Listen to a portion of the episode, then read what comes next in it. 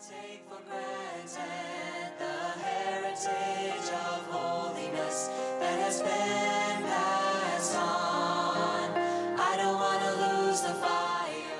Welcome to Convention Pulpit, Wesleyan Voices Past and Present, brought to you through the Ministry of Interchurch Holiness Convention. Visit our website for an entire library of great sermons and more information on this ministry www.ihconvention.com.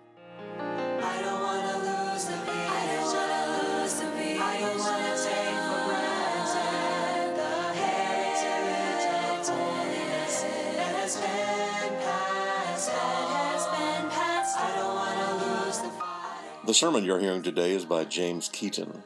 It was preached in 1990 at the annual Interchurch Holiness Convention in Dayton, Ohio. He titles this sermon, The Problem with Sin.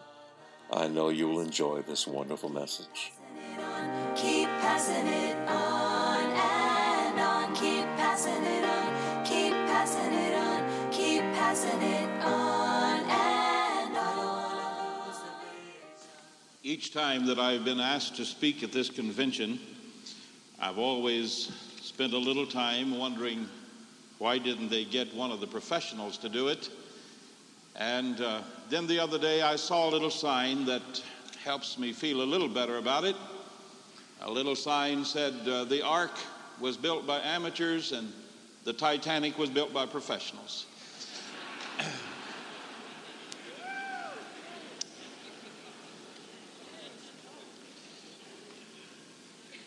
They gave me two things to equip me for this service tonight. One was the topic, and the other was the privilege of preaching. They said, uh, That's what we want you to do is preach. And that thrilled me.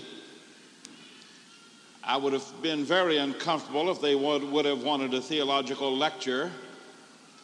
I would have not been very comfortable if they would have wanted some philosophical dissertation, but when they said, We want you to preach, I felt a little more at home. I only trust that God will help us. The subject they gave me for the evening is the problem of sin. Now, I suppose when you go to the IH convention, you normally expect to hear something other than a message on sin, sort of like preaching to the choir. Uh, seems that everybody here has a good case of old time religion, at least it looks like it anyway. But nonetheless, I am confident that they who plan these services know best. And then as I began to pray and prepare, I found that the Lord was there to bless my heart in that effort. So we shall proceed. I would like to read from the book of Genesis, chapter 3. Genesis chapter 3, beginning with verse 1 this familiar passage. Now the serpent was more subtle than any beast of the field which the Lord God had made. And he said unto the woman, Yea, hath God said, Ye shall not eat of every tree of the garden? And the woman said unto the serpent, We may eat of the fruit of the trees of the garden, but of the fruit of the tree which is in the midst of the garden, God hath said, Ye shall not eat of it, neither shall ye touch it, lest ye die. And the serpent said unto the woman, Ye shall not surely die. For God doth know that in the day ye eat thereof, then your eyes shall be opened, and ye shall be as gods, knowing good and evil. And when the woman saw that the tree was good for food, and that it was pleasant to the eyes, and a tree to be desired to make one wise. She took of the fruit thereof and did eat, and gave also unto her husband with her, and he did eat. And the eyes of them both were opened, and they knew that they were naked, and they sewed fig leaves together and made themselves aprons. And they heard the voice of the Lord God walking in the garden in the cool of the day. And Adam and his wife hid themselves from the presence of the Lord God amongst the trees of the garden. And the Lord God called unto Adam and said unto him, Adam, where art thou? And he said, I heard thy voice in the garden, and I was afraid, because I was naked and I hid myself. Let us pray. Now, Father, tonight, I pray that behind this podium you would give special anointing for preaching and that throughout this assemblage you would give special anointing for hearing. And Father, may thy will be done perfectly as you know it should be done. I pray that you would bless every saint that is here and that is blessable. I pray that you would convict any sinner that is here with pungent conviction. May God be glorified, may the church be edified, and may seekers be satisfied this night we ask in Jesus' name, amen. To discuss the problem of sin, perhaps I have begun at a good starting point. We live in a day when the opinion of sin has changed and is seemingly in continual evolution. Someone has said, Our problem today is not getting people saved, but rather our problem is getting them lost, getting them to acknowledge that sin is still sinful, and that sin still separates us from God, and that sin is more than just a figment of weak minds or the tool of some organized religion that they might levy guilt upon their followers and control them thereby. But sin is something far more than that. Sin is that alienation from God, and sin is that doing against the will of God. You began reading in the Bible, and you only go three chapters into the blessed old book until you discover the serpent makes his appearance. And you have to read through the entire Bible until you are only three chapters away from the closing of the book until you find that he is dealt with in a final fashion. Talking about the problem of sin tonight, certainly there are many things that runs through your mind. We live in a world that's in which we are surrounded by sin. Probably everybody here who drove has your car securely locked. Every woman here would not think of going far here without holding tightly onto your purse. If you have little children, you want to keep them in sight when you're out in the city. All of this because sin is rampant and it's around us on every hand. Cannot get away from it, even going to an IH convention. You can't get away from it. Sin is everywhere. Somewhere in this congregation, there is someone whose heart is broken because of sin and what it is doing to someone whom you dearly love. And it's all you can do as you're seated here tonight to keep the tears back and enjoy this great meeting that we're in. It's all you can do to invest yourself into it because your heart is broken because of sin. I believe that the problem of sin should first be viewed in the light of the curse of sin. Of the curse of sin. We learn about the problem of sin by reading the Bible. We learn about the problem of sin by observing around us, and we learn about the problem of sin by a nagging experience that each son and daughter of Adam's race has had somewhere of the sin problem in our own heart and life. In the Bible, we learn that sin, sin came in in the garden as we were discussing here in the passage that I have read. And contrary to popular idea, man is not on his way up.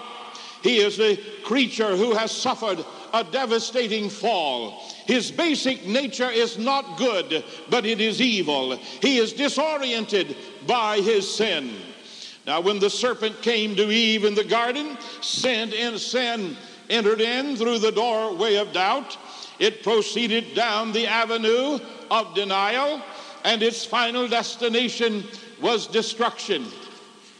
When Eve doubted, she doubted God. I noticed that first of all, as Satan was speaking to her, she doubted the authorship of God's word. You know, she didn't have God's word uh, as we have it. She had it in a rather abbreviated fashion, but she had enough of God's word to be able to say, But God said. And that was all that she needed. If she would abide by the word of God that she had at that time, she would have done perfectly well. But when she began to doubt, first of all, she doubted the authorship of God's word. Secondly, she doubted the authority of God's word. And then she doubted the acceptability of God's word. She doubted the authorship when she was asked and doubted, Did God really say that? Was it God that really said that? Is He the true author? She doubted the authority of God's word when he began to be selective. You can partake of these trees, but of this one you cannot.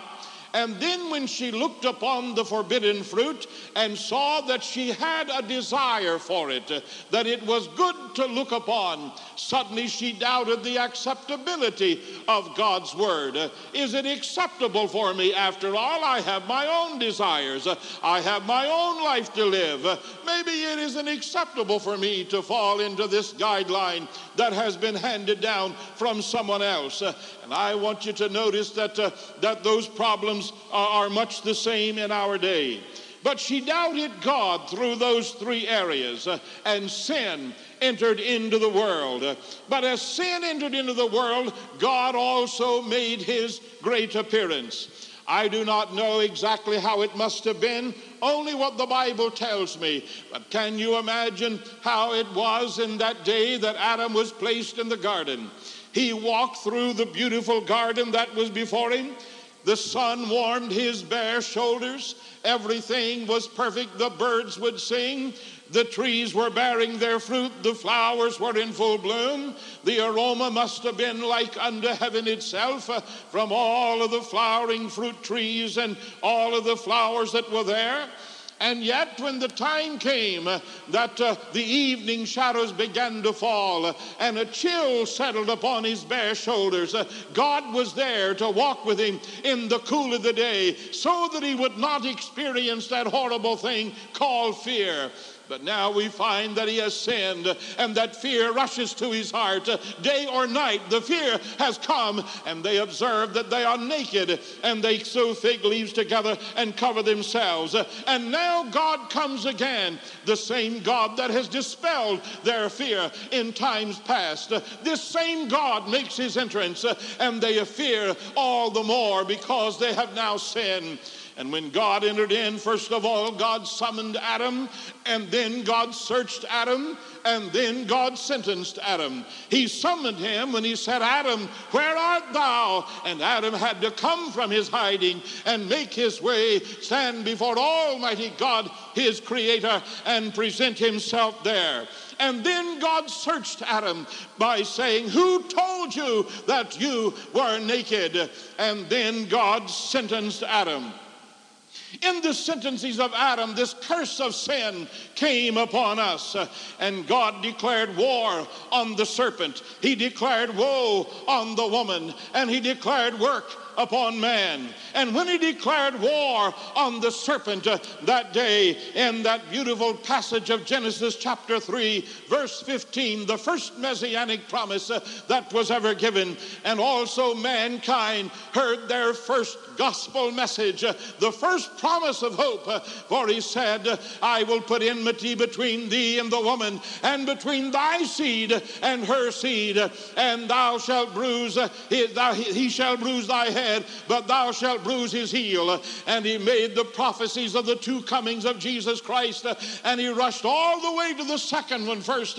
And he said, He shall bruise thy head. He shall have a final day, a final say, when you shall be forever bound and cast into the bottomless pit. And you shall bruise his heel. And now he speaks of the coming of Christ as a babe in a manger, all the way to Calvary, where the heel of Christ was bruised. But I I'm happy to tell you if I have to choose sides, I want to be on the side that's going to be bruising the head, not on the side that's going to be bruising the heel. But every time one chooses to live in their sin and follow the curse of sin that is upon man, he chooses on the side of the one whose head shall be bruised rather than on the side of the one whose heel shall receive the blow. He pronounced woe upon the woman and she would bear her children in sorrow. He pronounced work on the man, and through that, man had to learn of, of hard labor.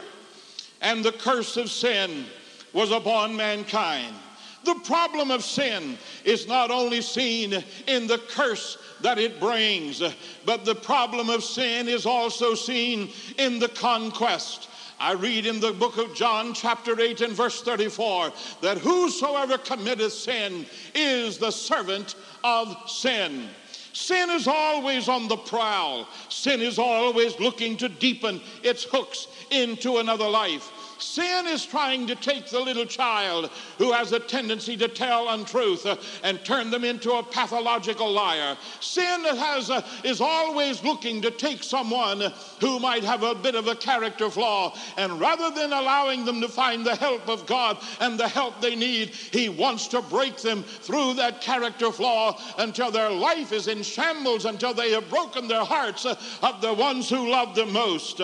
He is, it is always going about seeking whom it may devour. I want you to notice, please, uh, that sin always in conquest, always wanting to conquer, always on the prowl, always reaching for a bit more of your life and a bit more of your home and a bit more of your family. Sin is always there, always trying. It is out to have its conquest is determined against the mind for sin has an evil effect upon the mind. I read in Romans chapter 1 and verse 28 And even as they did not like to retain God in their knowledge, God gave them over to a reprobate mind. Sin is out to give every person a mind that is reprobate against God. I notice in its conquest, it wants to leave the mind darkened by sin. Is it possible is it possible that even in this beautiful assemblage here tonight in this convention center, that there is someone here who at one time had the beautiful light of God shining upon your life uh, and your mind was open to the Word of God and you believed it and you embraced it and you loved it and you lived by it. Uh, but now, because of your alienation from God and because of your sin, you have separated yourself from God and your mind has been darkened by your sin to where this very night uh, you question the authority of the Word of God. You question whether or not uh, it is the inerrant Word of God. You question that which you have been taught. You question the position of the church. You question everything, and your mind has been darkened by your sin. Ephesians chapter 4 and verse 18 having the understanding darkened and there is an inevitable result to having the understanding darkened, being alienated from the life of God through the ignorance that is in them. But when the devil sets out with his great conquest, against the, the mind. Uh, and, and sin is marching on, marching forward, ever marching forward. It is also marching to fill the, the mind with vain imaginations. Romans chapter 1 and verse 21 because that when they knew God, they glorified him not as God, neither were thankful, but became vain in their imaginations, and their foolish heart was darkened the conquest of sin. It is a problem. We cannot deny it. Every pastor knows that it's always at the door of his church, uh, it's always there, and hardly a Sunday goes by. But what he doesn't observe something somewhere in someone's life that troubles him because he knows that sin is out to conquer. Maybe it's just a small, almost insignificant change of dress or change of style or change of thought or, or, change of demeanor, but the sensitive pastor mm, picks up on it and he's troubled by it because he knows so well that sin is out to conquer. And the conquest of sin is a problem. Not only in its conquering does it set its evil effect upon the mind, but sin in its conquering pollutes the emotion. Romans chapter 1 and verse 26 it says that they were given to vile affections. For this cause God gave them up to vile affections, for even their women did change the natural use into that which was against nature. And also without natural affection, 2 Timothy chapter 3 and verse 3. For without natural affection, truce breakers, false accusers, and incontinent. It produces an insensibility. Ephesians chapter 4 and verse 19 who being past feeling have given themselves over unto lasciviousness to work all uncleanness with greediness. But not only does sin in its attempt to conquer and in its forward march and in its greed as it marches among us and among our families and among our friends uh, to conquer and to take over, it is also endeavoring to enslave, the, the, enslave and degrade the will. For I quoted a moment ago that whosoever committeth sin is the servant, is the servant of sin. But not only is there the matter of the curse of sin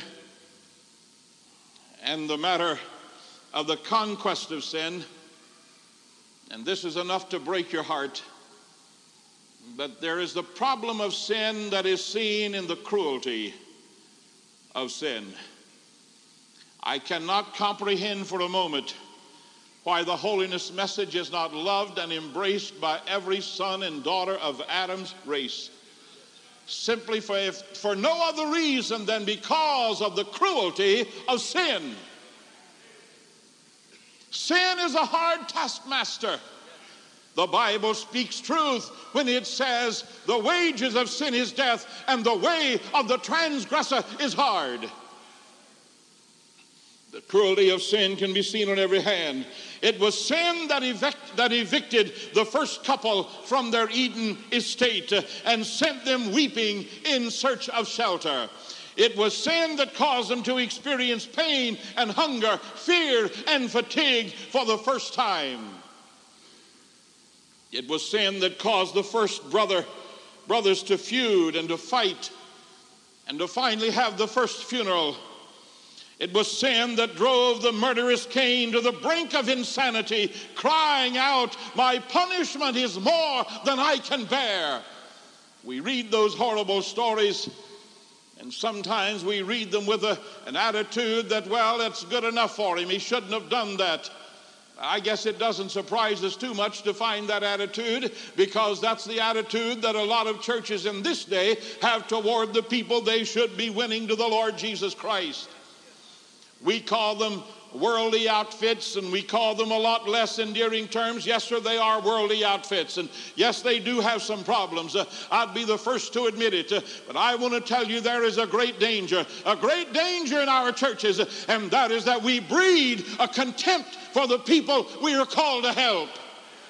Oh, that God would help us to acknowledge that these people, be whatever term you might call them, they are sons and daughters of Adam's race, and they're victims of sin, and they're suffering under the cruel blow of sin in its worst. It was the cruelty of sin that summoned the flood and the deluge in Noah's day, and taking but all but eight souls to a gurgling grave. And then sin, in its most horrible stroke of cruelty, nailed Christ to the cross of, cross of Calvary. And that diabolical act is repeated that every time one who has started to follow Christ turns back. And every time one such as you or I who has started to follow our Lord is lured back to sin and lured back to the old way and we cease our praying and we cease our devotional life uh, and we look back to the old way and we begin to finally walk back in the old way again. And it isn't long until we're back there. I read in the book of Hebrews, chapter 6 and verse 6 uh, that they who fall away crucify unto themselves the Son of God afresh and put him to an open shame. That is the great stroke of the cruelty of sin. The cruelty of sin is no respecter of persons. It doesn't matter who we are, it doesn't really matter. Not only do the poor and the uneducated fall victim to its vices, but the wealthy and the learned also lend their back to its lashes, for it is no respecter of person. A broken home breaks the heart of male and female, of both young and old, for it is no respecter of persons. Can you not almost hear the heinous laugh of sin as it lurks in the corner of the nursery and laughs while some crack baby is crying in its agony, and sin doesn't care because sin is cruel. Can you, for just a moment at least, imagine the agonizing pain that drives through the heart of that little mother? who for the first time smells the scent of alcohol on her child's breath when he staggers in some night.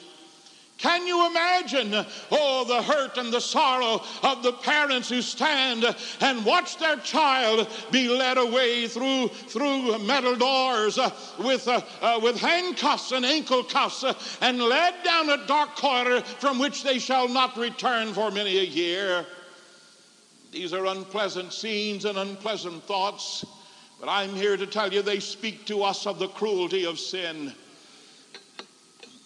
Uh, sometimes I wonder how I how I can be so insensitive to the burden of sin that others bear. And I am begging God in my personal devotion to touch my heart afresh and anew. I am tired. I'm tired of having a spirit uh, that says serves them right. Uh, they asked for it and they got it. Uh, they made their bed, let them lie in it.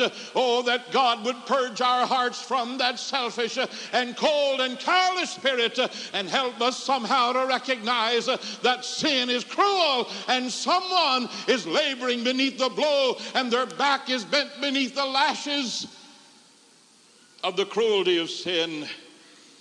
Again, I say that probably somewhere in this congregation tonight, there are those who are bearing the marks and the scars of sin upon your body. And there are some here tonight who are bearing the marks and the scars of sin upon your heart. For sin, sin is cruel in the strictest sense of the word. And then I want to notice that the problem of sin is to be seen in the confusion that it renders. This is a simple gospel message, folks. It's just a simple gospel message. But I think it's important that we hear again that sin renders confusion, be it in the home or the church or wherever it is. God is not the author of confusion. But sin is certainly a matter of confusion. And the confusion of sin is also found in the universal question of what shall I do with my sin? There are some who would tell you that what you need to do is to be baptized. Well, I like baptism. I've been baptized and I've baptized others, and I think it's a wonderful ordinance of the church. But I want to tell you the water won't save you. If the water would save you, Brother Sankey, we wouldn't need singers. Uh, what we would need was be a plumber. And we would have plumbing run on the platform in different places throughout the auditorium. And every service we would hook the hose up and we'd save everybody. But that won't save you. But it's confusing, for there are some who believe it will. Partaking of the Eucharist or the communion will not save a soul. As wonderful as taking communion is, that will not be the means of your salvation. What shall I do with my sin? is the question of confusion that reigns. There are some who deny its existence. Our New Age friends tell us that it's just a matter of humanity and that we contain the answer within us and that we can solve our own problem. We just have to get a handle on this. Well, I want to tell you something. I have a renewed appreciation for Alcoholics Anonymous, and let me tell you why. I learned some time ago that when a person with an alcohol problem goes through their program, and if they are successful and they complete the program and they no longer drink alcohol and uh, uh, they're, they're doing fine, they are told that it matters not how long they live. If they live a hundred years and never touch alcohol again, that they have to always say, I am a recovering alcoholic. At least they admit that's the best they can do for you. But I want to tell you something. There is one that I read about in the blessed old book, and it says, He whom the Son sets free is free indeed. Thank God. And we do not have to go around saying, I'm a recovering liar, I'm a recovering thief, I'm a recovering whoremonger, I'm a recovering drunk. We can say, I am free by the blood and the grace of Jesus Christ. Hallelujah. For we are set free and free indeed. But the question is, what shall we do with our sin? Shall we deny its existence? No, indeed. And someone else said, This is what I will do with my sin. I will cover my sin. I will take care of my sin. I will accommodate my desire for this sin in a secret manner. I will not let others know. I will not let my pastor know. I will not let my husband or wife know. I will not let my children know about my sin. I will cover my sin. But I read about you. Did you know you made it in the book? I read about you. It said, He that covereth his sin shall not prosper. And it was talking about you if you have chosen to cover your sin. Someone else said, This is what I will do with my sin. I will change its name. I don't want to be a drunk, so I'll give it a little respectability. I'm an alcoholic. And instead of disdaining me, now everybody feels sorry for me. I also feel sorry for them and I'm not being insensitive about the matter, but I'm here to tell you that you only become an alcoholic by the sin of drunkenness. And by changing its name, you will never change its nature. You will say, I don't want to be called a thief. That's a horrible title. It's not very socially palatable. I will be called a kleptomaniac. Now, that sounds more sophisticated. But when you stand before the judgment bar of God, you shall still be a thief. Amen. And you do not want to be called a lesbian or a gay, so you, I will be a person of an alternate lifestyle. That gives it a little respect. You cannot change your sin by changing its name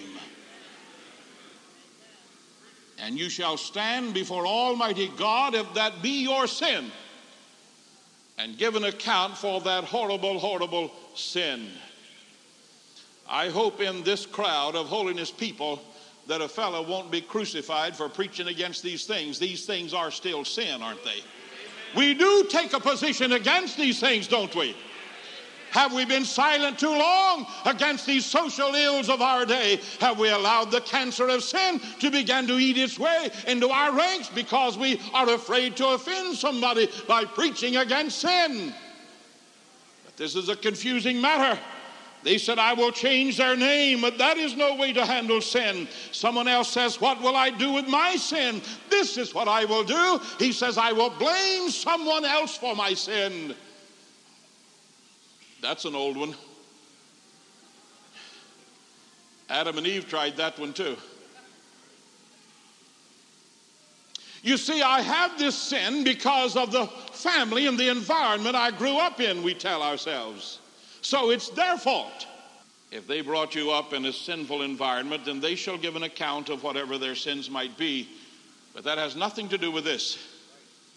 For the grace of God is available to you on a personal basis.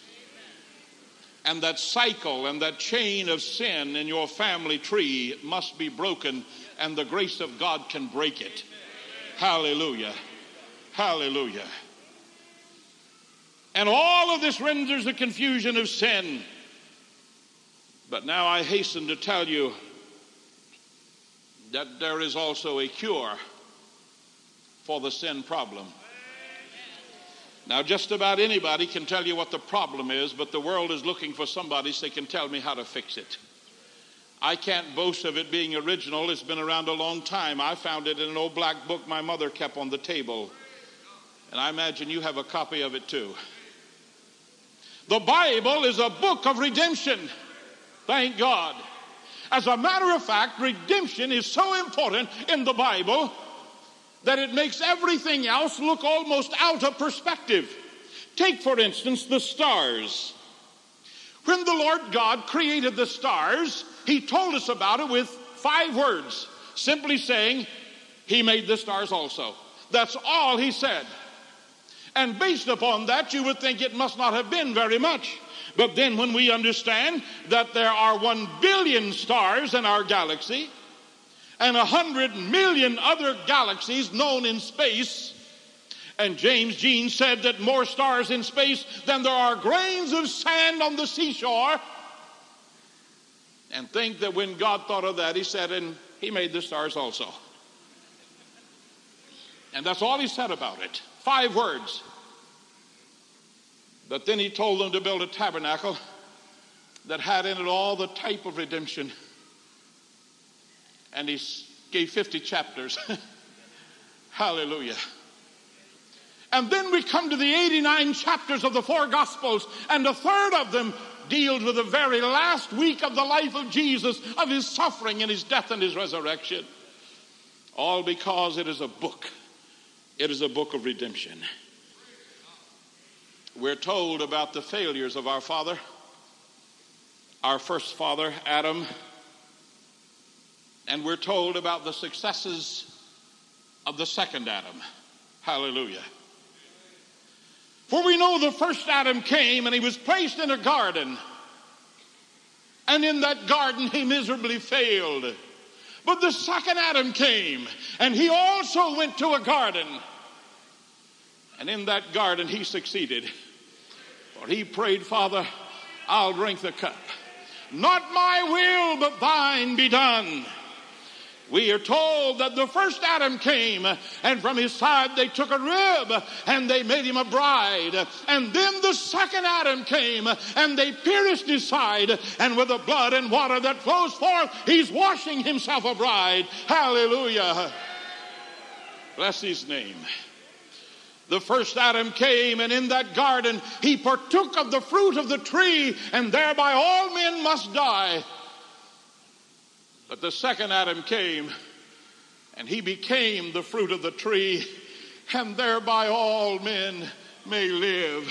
Glory to God forever. There is a cure. There is a cure for the sin problem in our day. I'm here to tell you that every church, you might want to do a little analysis in your own mind, but every church must have a point of evangelism somewhere to get this good news out. If the pastor just can't can't muster up enough religion or energy or whatever to give an altar call once in a while and actually try to get somebody saved, then do it in the Sunday school room. Do it somewhere. But evangelism has to be offered. There must be a point of evangelism in every church where folk who come can discover that there is a cure for their sin problem and where they can be saved and to know that it's not sometime before you die, and I hope it all works out well in the end, but it's that today is the day of salvation, and you need to do something about your life now. Praise God. Some time ago, I was listening to the radio one afternoon, Sunday afternoon to be exact, and a fellow was preaching. I was intrigued by his preaching. He had announced that he was going to be preaching on sin. And I listened as he preached, and he told me how horrible sin was. And I had to agree, and beneath my breath, I said, Yes, that's right. Amen. It is horrible. And he told of all the horrible things that sin would do to you. And I had to agree, for I'd seen them done in the lives of my friends. Yes, that is so sad, but it's true. And then he proceeded to tell me, but you really couldn't do much about it. And he and I started parting ways. To prove his point, he took a little story that some of you have used. He told the story about the little boy that every time he did something bad, he drove a nail in a board. And then when he got it taken care of, uh, he pulled the nail out. He said, Now the nail was gone, but the hole was always there. Everybody could always see. You can't get away from those scars. And you can't get away from your sin. And I mauled that over for a little while. Yes, there are scars of sin. I had to acknowledge that. But then as I was hearing him, as he was telling me that sin was there. We couldn't do anything about it. We have to coexist. Let's learn to live with it. Let's learn to cope with it. All of a sudden, I had a thought, and it sort of blessed me. I thought, yes, there was the board of my life, and it was full of holes and scars from my sins. But one day I met a carpenter. a carpenter from Nazareth. Hallelujah. And I gave him the board of my life with all of its scars, uh, and he filled the holes with his grace and forgiveness. And he painted it down good with his grace, and he painted it red with his blood, and now the devil himself doesn't even know where the scars were. Hallelujah, because I'm not the carpenter who could take the life that was ruined by sin and make the difference uh, and turn it into something that was to God's glory. Hallelujah. My dear friend, I want to ask you tonight have you come to this place with a heavy heart? And is your life marred by unforgiven sins? And are you living a life that you hope someday will change? And you're hoping and wanting to believe that someday some magic is going to occur. But I have to tell you some sad news. If you go on like you are, you'll die with that unfulfilled hope. That magic will never occur. It will never just fall out of the sky one day and all of a sudden your life will be changed and you will never one day just mature out of your sin. No. But while I've shared the bad news, let me share the good news. There is a plan and it wasn't my plan. In the plan of creation, God thought of salvation. And the plan is simply this that somebody like you and somebody like me could bring our load of sin to an altar prayer and we could confess. Oh, isn't that a strange word? until you start reading the Bible, and then the word confess isn't so strange anymore. For God is not slack concerning his promise, as some men count slackness, but is long suffering to usward, not willing that any should perish, but that all should be baptized, that all should join the church. No, that all should come to repentance. A true and a genuine repentance of your sin is necessary. I'm not talking about turning over a new leaf, I'm talking about a new life. Something that will make the difference. And I'm talking about you. Is it possible that I'm preaching to someone tonight? You're playing the game of life and you're playing quite hard and at times you think you're doing quite well. But while you're playing the game of life, you're now realizing that you're running toward the wrong goalpost. And it cannot turn out okay. Maybe I'm preaching to someone who is feverishly climbing the ladder. And you're doing everything right to climb the ladder in life. And I've come tonight to tell you that without Christ, someday you'll get to the top and recognize your ladder is leaning against the wrong wall. And there'll be nothing but disappointment and heartache for you then. But I believe on this Tuesday night of the IH convention, it would be a wonderful place for you to make up your mind and make your decision for Christ and then follow up on that decision and get saved. Amen. And come to a place of repentance. And don't come and tell God how wonderful you are. Remember, a rich young man came to the Lord, and the Lord told him what he needed to do to have eternal life. And he made his confession, but he confessed his goodness.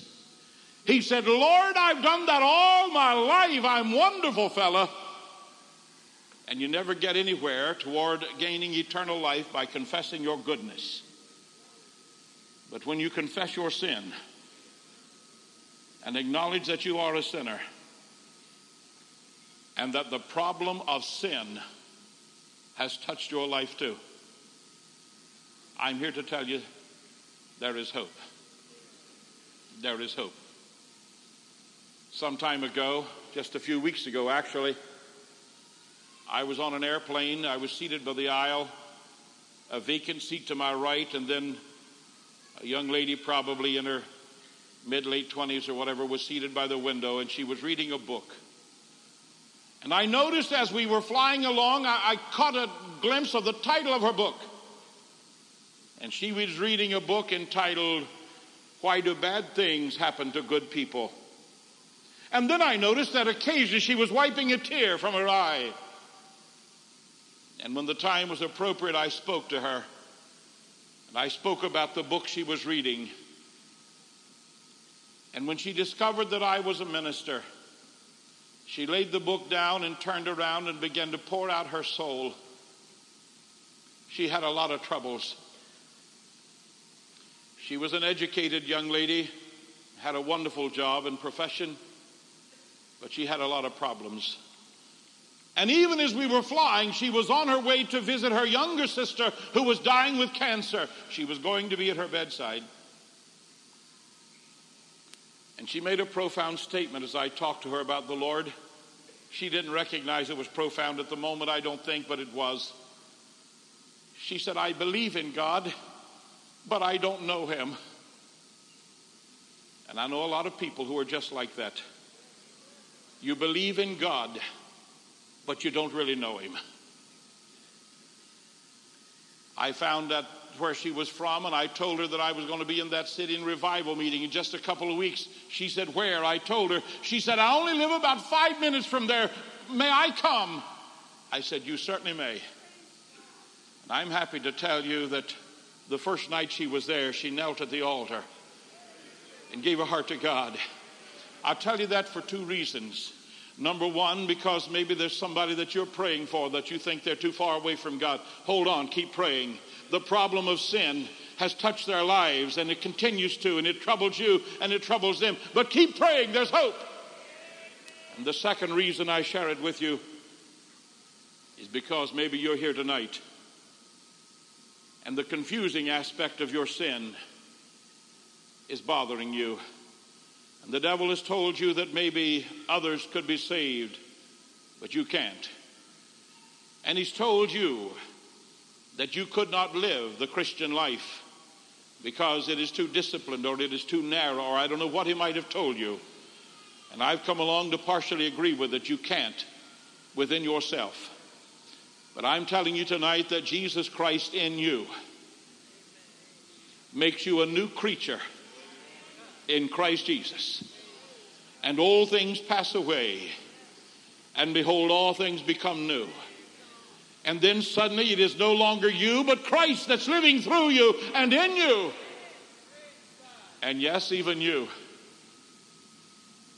can have the problem of sin dealt with in your life.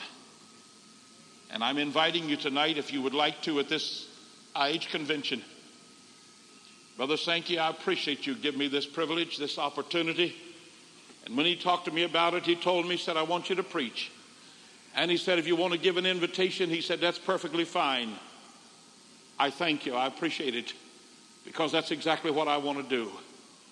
I know that probably 99% of you have good old time religion, but there may be somebody's wayward boy and somebody's rebellious daughter here tonight wouldn't it be wonderful to have a landmark like the IH Convention that you could say, that's where I got saved?